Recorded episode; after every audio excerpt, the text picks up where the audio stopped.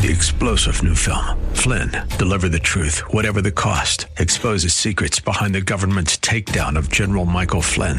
Flynn knew what the intel world had been up to. He ordered the first audit of the use of contractors. This set off alarm bells. He told the truth. He was the most dangerous person for Donald Trump to hire. They had to get rid of Flynn. Flynn, Deliver the Truth, Whatever the Cost. Available now. Watch it today. Go to Salem Now dot com. Salem Now dot com. History has clearly shown that Christ is required to overcome the natural tendency of powerful forces to destroy God-given rights, including the right to hear and speak His truth. Welcome to Biblical Citizen, Let's Roll, with Kathleen and Brian Melonakis. Kathleen is an author and retired registered nurse, and her husband Brian is a former company president. Kathleen and Brian are here to discuss current events from a biblical worldview and how we as believers can be salt and light in our culture and in the political arena. Biblical Citizen Let's Roll seeks to educate and activate Christians at the grassroots level, helping them to live out their responsibility to influence civic affairs for good. Now, here are your hosts, Kathleen and Brian Melonakis, on K-Praise. In these times of particularly great and widespread evil, it can be all too easy to become discouraged, even to Christian believers. Today, we're going to discuss an amazing global prison ministry. You're going to, you are going to be amazed.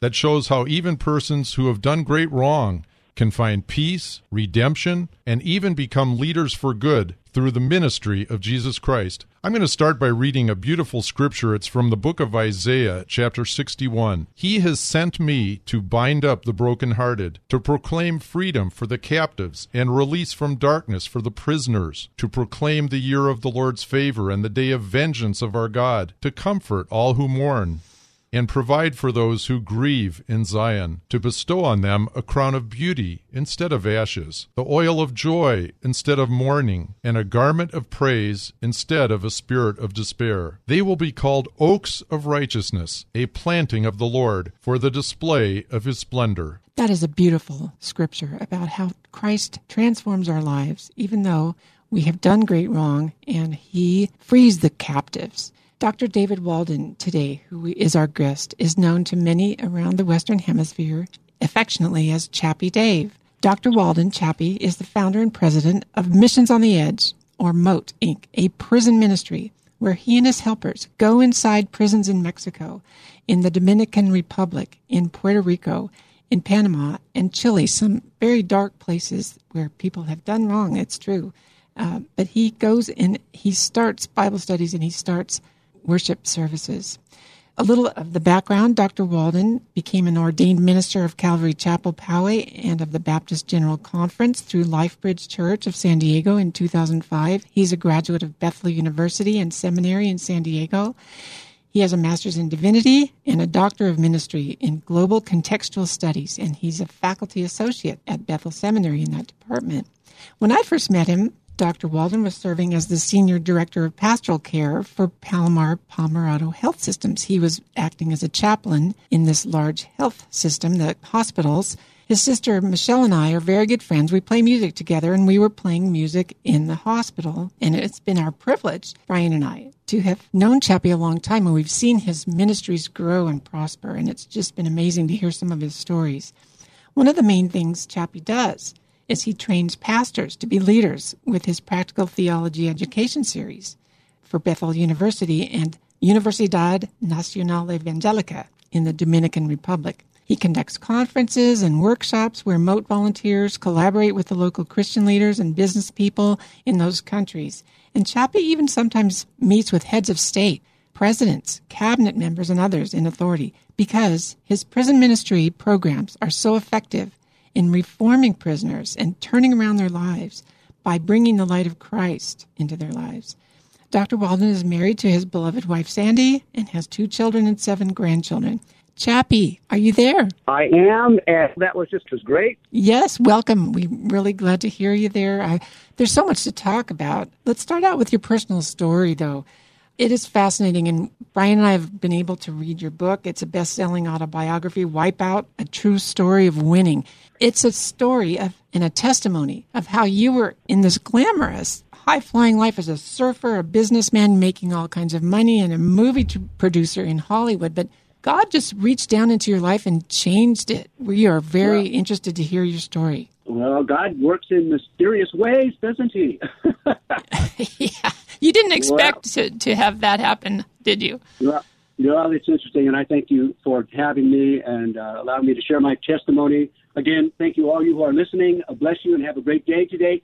I just want to begin from the beginning. Basically, I was smacked on the butt, made my voice known, arrived in San Diego Mercy Hospital, March twenty-seventh, nineteen forty-nine. I loved life, uh, sports, football, track and field, and surfing. Uh, my sixtieth year now, longboards only. I've had the great, great, great coaches, and I've had great mentors in my life. I do like winning, uh, not for the applause, but for the challenge. Uh, I won a few gold medals in my time. I, I promoted and trained the United States Speedway racing team that won the World Championship back in nineteen eighty in Ullava, Sweden. I also raced off-road racing cars and won the championship in nineteen eighty-one. Uh, you know, I, I like winning. I like sports and, and going for it. My hmm. business background, uh, my business education started early at about age fourteen, right? My grandfather, Pop, who was my mentor, hmm. he taught me to lead, uh, to take risks uh, that were measurable. Uh, he was a successful business owner there in, in Escondido and finances and accounting. So at twenty-one, I started my own businesses in Southern California uh, during the seventies and eighties.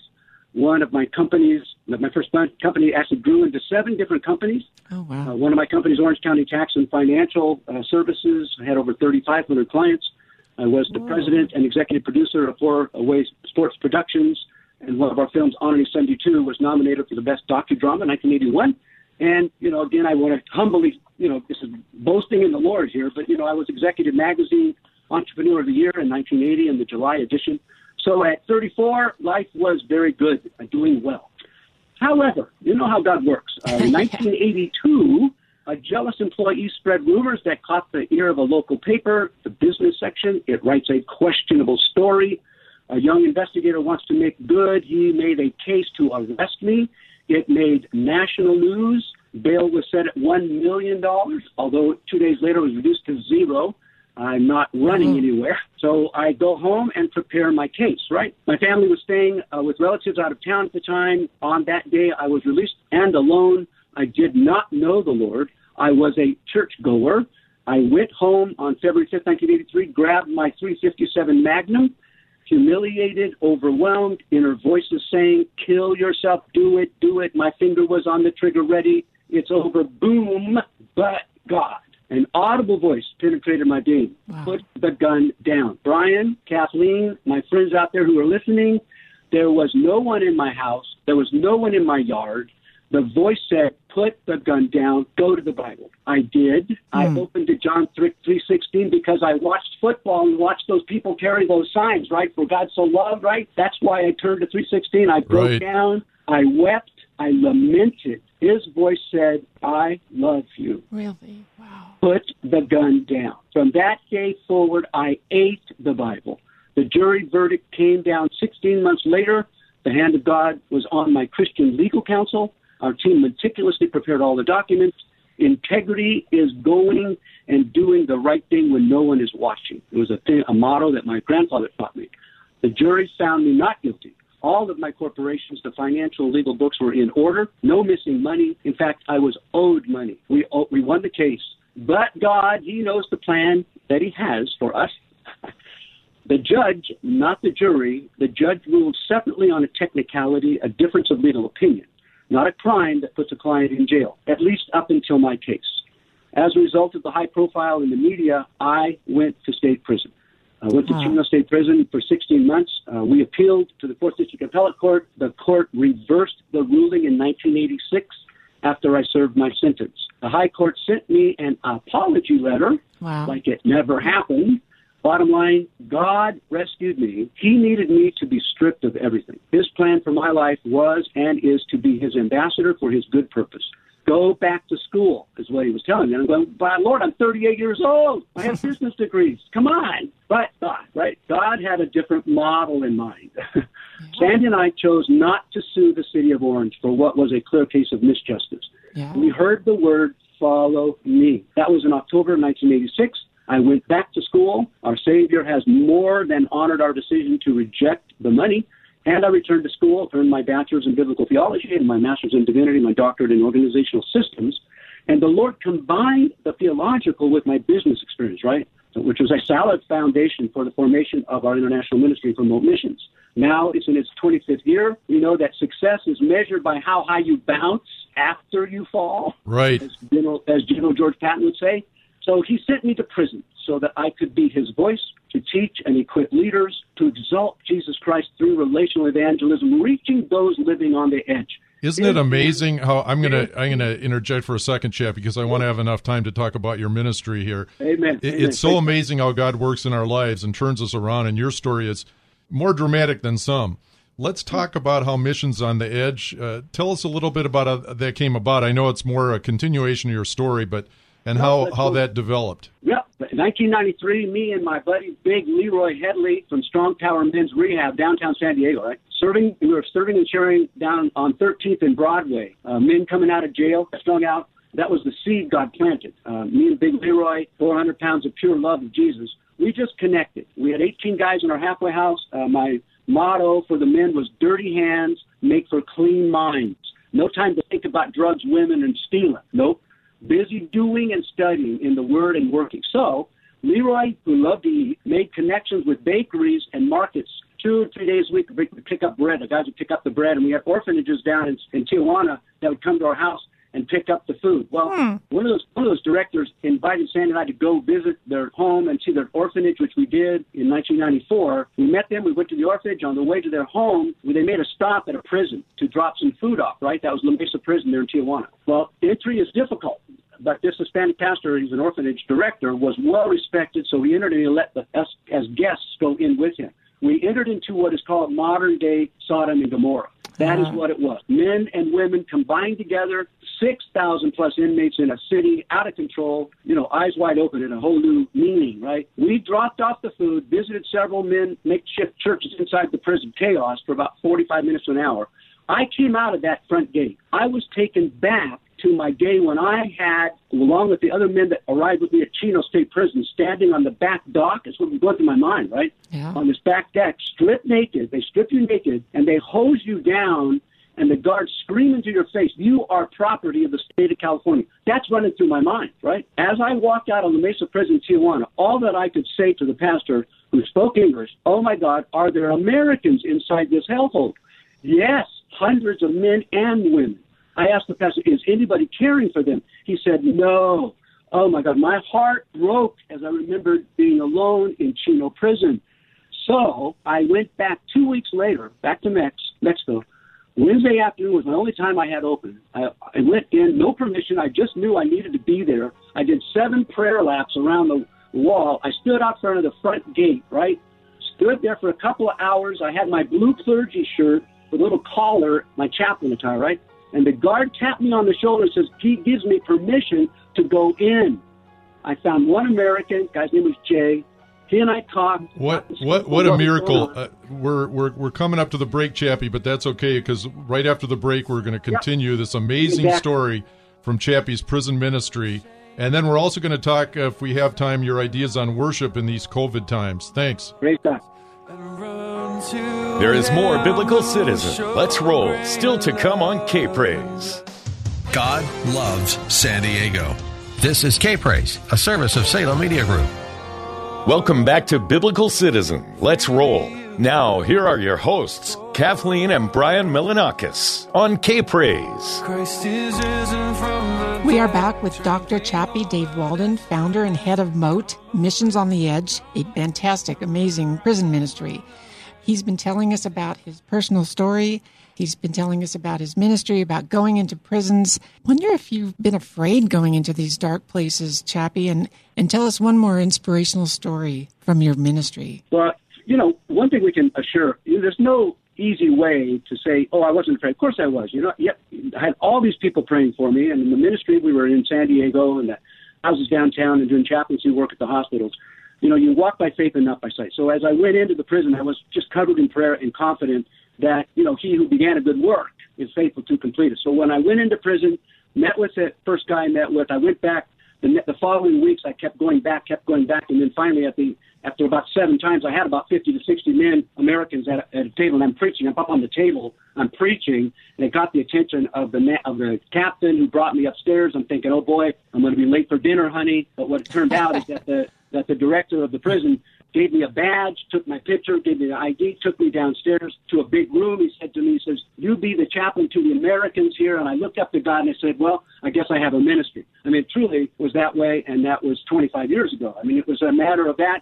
From the standpoint of the prison, with the men and women and the children inside that prison, you know, Moat, uh, La Mesa Prison Ministry uh, really had a, a time when it was needed for somebody to step up and lead. And because of my business background and my, my, my doctorate in organizational systems, working government, social services, and churches together was part of what I do. So I brought together the churches, the government, making it took us seven years. We were able to make the change inside of, of, of that prison and move the women and the children out, clean it up, rebuild it with donations from churches to business and the government to implement our practical theology education series inside La Mesa Prison. That was in two thousand four. It became the model prison of Mexico. Hello? One of the videos we show when we go out and I speak at different conferences is from C B S, A and E, Investigative Reporting. They did a nationally televised program on our work that we did inside that prison. Well, oh, yeah, believing that and all that, that caught the that caught the ear of other countries.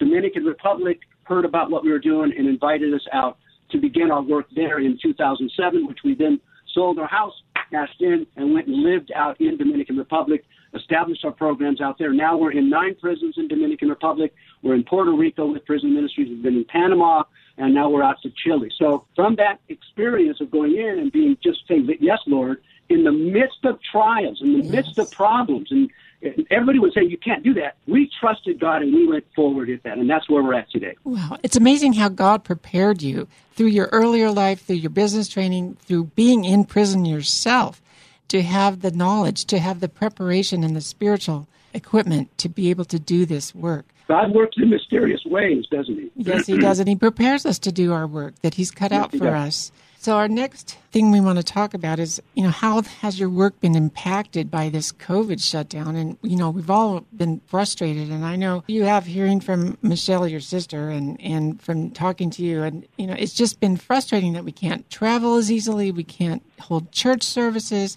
You know, what, what are your thoughts about, about how we can cope with this and how we can encourage our pastors? What should we be doing during this time? Well, first of all, it is, it, you know, from a standpoint of my role as the, as the president of Moat Missions, and, and as I said, you know, my board of directors, we, we have to set that example. And so we set that example in the ministries out there in Puerto Rico, Dominican Republic, and all the different countries, doing conferences and workshops and leadership training, equipping our leaders in our midst to be bold and courageous. Because we're working in international prisons, we also do children's programs. We do children's programs, and we do prison ministry.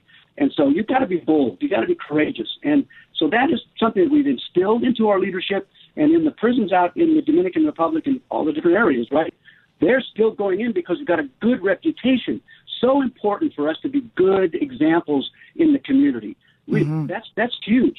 So in that respect, right, the governments know that our teams are, are trustworthy and we go and do our work. They've allowed us to go into the prisons during this COVID nineteen thing. Ah. So, Chappie, no I, I have a, I want to interject a question related. Yeah. What yeah. are your thoughts on how pastors, including pastors here in the United States, how should pastors respond biblically during this prolonged lo- prolonged lockdown we have on our churches? Well, you know, we have to be aware of the fact that it's true that we have two roles. One, we are we're we're biblical, we're Christian. Our first uh, uh, relationship is with God and His role, right? That's that's primary. We have to be, first of all, you know, biblical citizens first. Secondary is our relationship to the government, and that is important too. You know, it, it, uh, it is just something that we have to obey the law We cannot be anarchists or that type of thing. Yet when government steps over the line and goes against God's law, that's when man, Christian, we men, women, we have to take and obey God, not the government. This is an issue. It's a very important issue. And there's plenty of writing in Peter, First Peter, and all the different messages about obeying the government. Absolutely, I do not say we, we don't go against it. It's that when the God's, when the government says you cannot pray, you cannot sing, you cannot gather, that's when you cross the line. That's when you cross the line. And it's one of those areas where the boldness of our leaders need to be standing forward and saying, we must meet. So if it's house churches we have to go to, if that's God's plan for us to go to house churches because we can't meet in the big buildings, then so be it. That's what we've got to do. The gathering of the saints must take place to stay united so that we can be the light in community. We are not to be afraid. Fear has no place in a Christian's life. We walk by faith and not by sight. Our calling is to go make disciples. Ours is to be outside the, the walls. We need to be out in community and praying over people six feet away. If that's required, put your hands up and pray for people. We've got to be the light. We've got to look at people and say, look, do you need a pair of shoes? Do you need some help? Do you need some food? Can I help you push the cart? In other words, we've got to be proactive in loving, respecting people's positions. Absolutely, but we cannot walk by fear. That is not acceptable. Yeah, you know, Chappie, absolutely. We were very inspired, Kathleen and I, by a church, a house church service that you conducted a couple or so weeks ago. You did it, Chappie did it under the shade of a big pine tree in your sister's driveway, and we had singing, we partook of communion, we had great fellowship, and we had a sermon. It was great. Question is, yeah. what role... T- tell a little more about what role you think house churches might play in this environment, because a lot of churches, as you know, if they are meeting, it's only over Zoom, and over Zoom, there's only so much you can do, right? That's correct. Look, we got to go back to James one twenty-seven. You know, pure religion, according to God the Father, is what? Care for orphans and widows in their time of need. Hello? So in our house church, let's go back to the first century, the Pentecost. Look, Rome was a big deal, and it was tough, and there were diseases. People had malaria. They had diseases way more than COVID, excuse me. So how did the church grow? It was the small churches, you know, in our theological training. I'm not going to go into all that stuff, but bottom line is that the churches were small churches, and they were all over the place. There were ten, fifteen, twenty in a, in a block, and then another block, another block, another block. You know, in Dominican Republic, that's where it's going on right now. Lots of little home churches all over, and they're taking care of. Grandmas are taking, being taken care of. The kids are being fed. They are working together, and I believe that in the in the plan, eschatologically speaking, that the American church has been pretty complacent over the years. We've had it good. God's doing a good work, and he always does good work by putting us through the fire. So this is going to be, a, I believe, a movement for house churches all over so that we can care for the needs of others. But we need to be united. We need to be together. There's no question that we must stand firm and meet and encourage each other, using our gifts to bless others, being others-focused. That's a primary issue. Thanks so much, because I, we need that kind of encouragement. I think uh, some of us, we've been we've been attending churches, in some cases live, when we find those few that are meeting live, and even in some cases indoors. But many of us, and I'm talking to a lot of people, many of us are frankly getting tired of only the Zoom meetings. People are putting in great efforts, but it's we're missing a lot. And so your your encouragement is is greatly needed. Well, the Bible tells us, do not, you know, don't not meet together. That's a biblical principle. We need to encourage each other. We need to edify each other. We need to be physically in, we need to be meeting. This is not acceptable. You know, the, you and I, we all know on the bigger picture what's going on in the world. The persecuted church, Christianity is the most persecuted, any, it, that's the most persecuted in the world today. We've had it good here in America. It's going to change in America. We need to be bonded together, and we need to be strong warriors for Christ, but we need the leadership to be speaking that and encouraging these people to be the light, to be the feet, to be the hands of Jesus Christ. That's our commission. We must go and look at it, not today. We got to say, that's what we have to do in the future. We got to do it now. Absolutely, and we need to listen to the Spirit. We need to be listening to that voice that's telling us, meet with your neighbors, organize a house church, uh, encourage your leaders. We need to Amen. Be doing whatever we can do to be able to meet together and to pray with each other, to sing. And I loved playing the piano out on the patio. So we've yep. talked about your testimony, Chappie. We've talked about your amazing work in the prisons, mm. how we need to keep worshiping, your life story. It's been so fascinating. We need to keep on supporting ministries like Missions on the Edge. Mm-hmm. And if people want to support your Moat Prison Ministry, how can they contact you? Well, they can through moat mission dot org and or to our website or to me, Doctor Dr. period D A V E Walden at gmail dot com. Uh, they can certainly do it on the website and what have you with our, our, our website at moat mission dot org. Or join me on a mission trip in twenty twenty-one. We're going in, we go do a lot of mission trips out to the Dominican Republic, and you want to do something on the edge is to go with me into those nine prisons in the Dominican Republic. It's a tremendous experience and a real opener for people. So churches, leaders, I'd love to come and speak. If I can speak at your church or whatever, I'd be glad to do that. That will help us continue our good work in the nine and then six countries we're in right now. Wow. Well, thank you so much for blessing us today. Come on our show again, will you? I hope you do. Praise the Lord. Thank you, Jesus. Amen. To bless your neighbor this week, consider contacting your own pastor, priest, or worship leader. Ask them to resume normal worship services or organize house churches or do one yourself. Or just ask how you can help. By encouraging leaders, you help give courage to many. Till next week.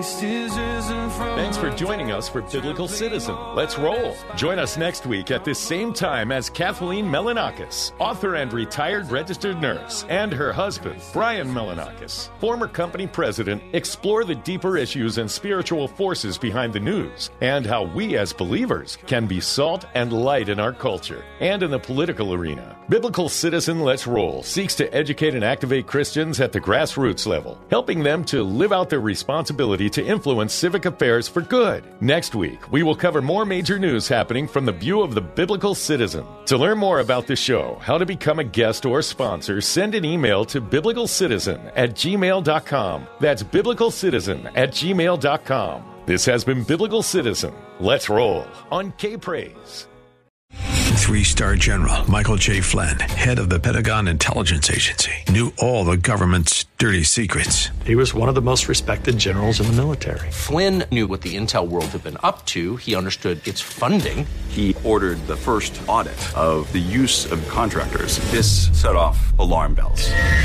The explosive new documentary, Flynn, Deliver the Truth, Whatever the Cost, and covers the facts behind this scandal. Flynn told the truth. He was the most dangerous person for Donald Trump to hire. I find out the worst enemy that I'm going to face in my life is right here in America. They took my assessment and they wanted me to change it. And I was like, I'm not changing it. They had to get rid of Flynn.